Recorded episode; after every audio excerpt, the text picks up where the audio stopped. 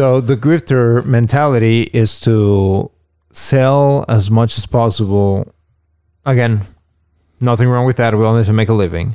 But the grifter mentality is sell as much as possible without regard for the truth, without regard for the people that you're associated with and, and their well-being and uh, and putting out the truth to your to your audience no matter what the the consequences are. Because these days we get confused that we confuse a lot the natural virtue of prudence with its elevated form which is a supernatural way of, of viewing prudence which we take the which the christian takes as an example from our, our blessed lord in the gospels which is completely different from what the the hippie version of our Lord parroted out there is.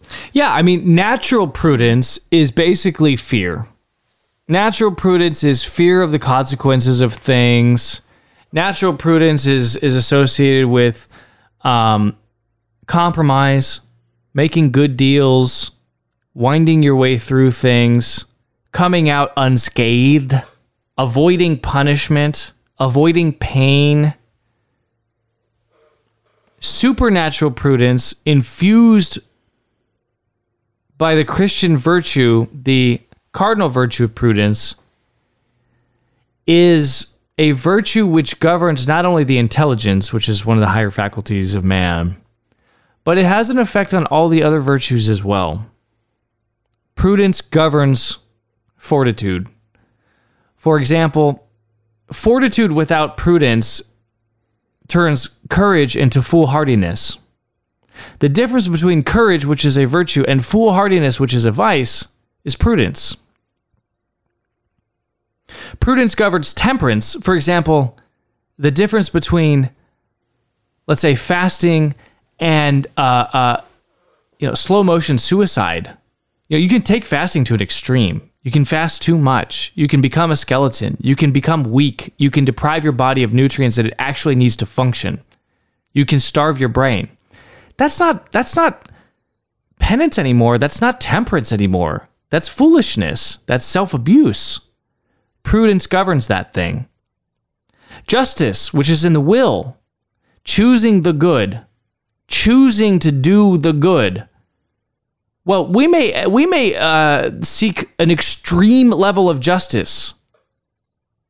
You know, uh, it it may be it may be that a um, mentally disabled person accidentally offends God by by blaspheming or, or, or doing something impious in, in, in a church. And an extreme level of justice would be to just kill that person, right? Prudence governs that. Prudence realizes that hey, you know, this person's not fully culpable. They didn't do the thing. So prudence governs the other three cardinal virtues in a supernatural way, supernatural prudence.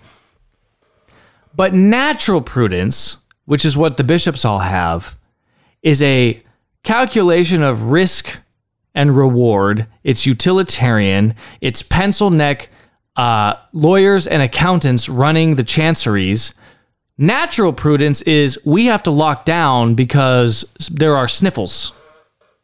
There are sniffles. Okay?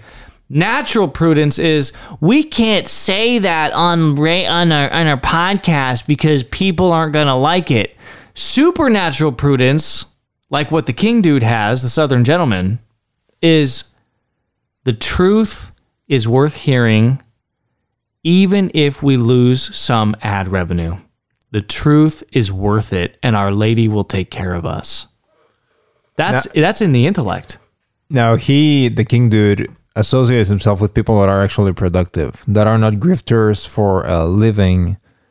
And so that way, the points of view that you get on the Crusade channel are from people that are actually doing something for the world and not, and of course, a big part of being Catholic media, but not people that are dedicated uh, wholeheartedly to the faggoty grifting, mm-hmm. uh, which is very narcissistic, which is fully homosexual, basically. Even if you even if you're someone that's not living that lifestyle. Yeah, it's it's spiritual. It's spiritual homosexuality. It's spiritual masturbation. Exactly.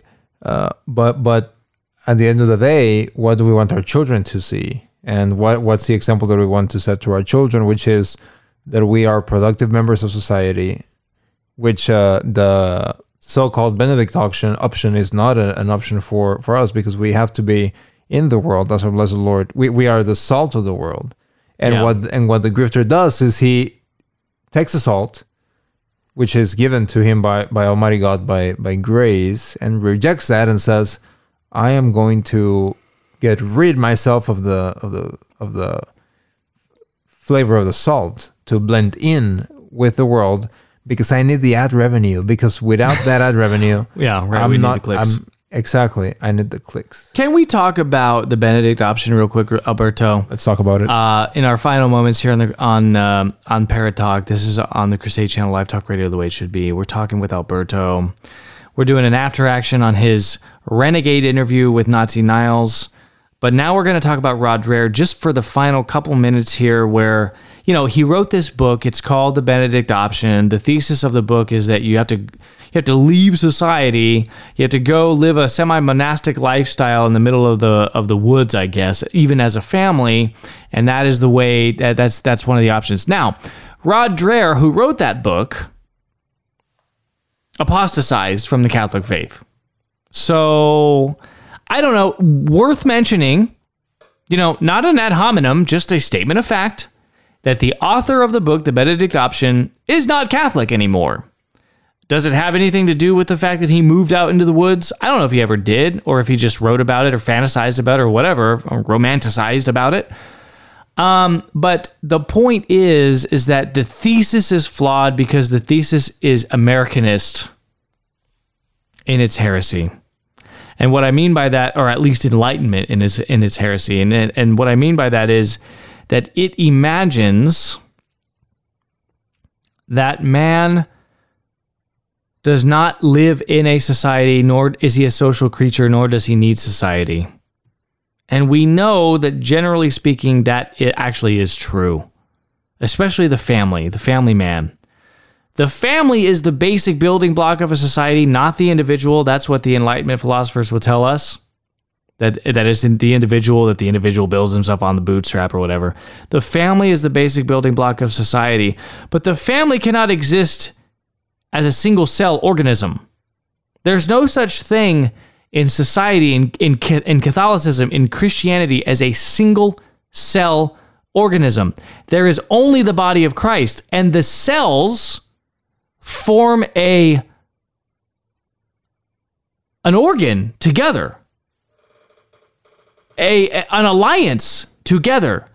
So there's no such thing, Alberto, as uh, at Flat Cath on on Twitter. There's no such thing as taking one family, moving him out into the middle of nowhere, and calling that a society. It's not a society.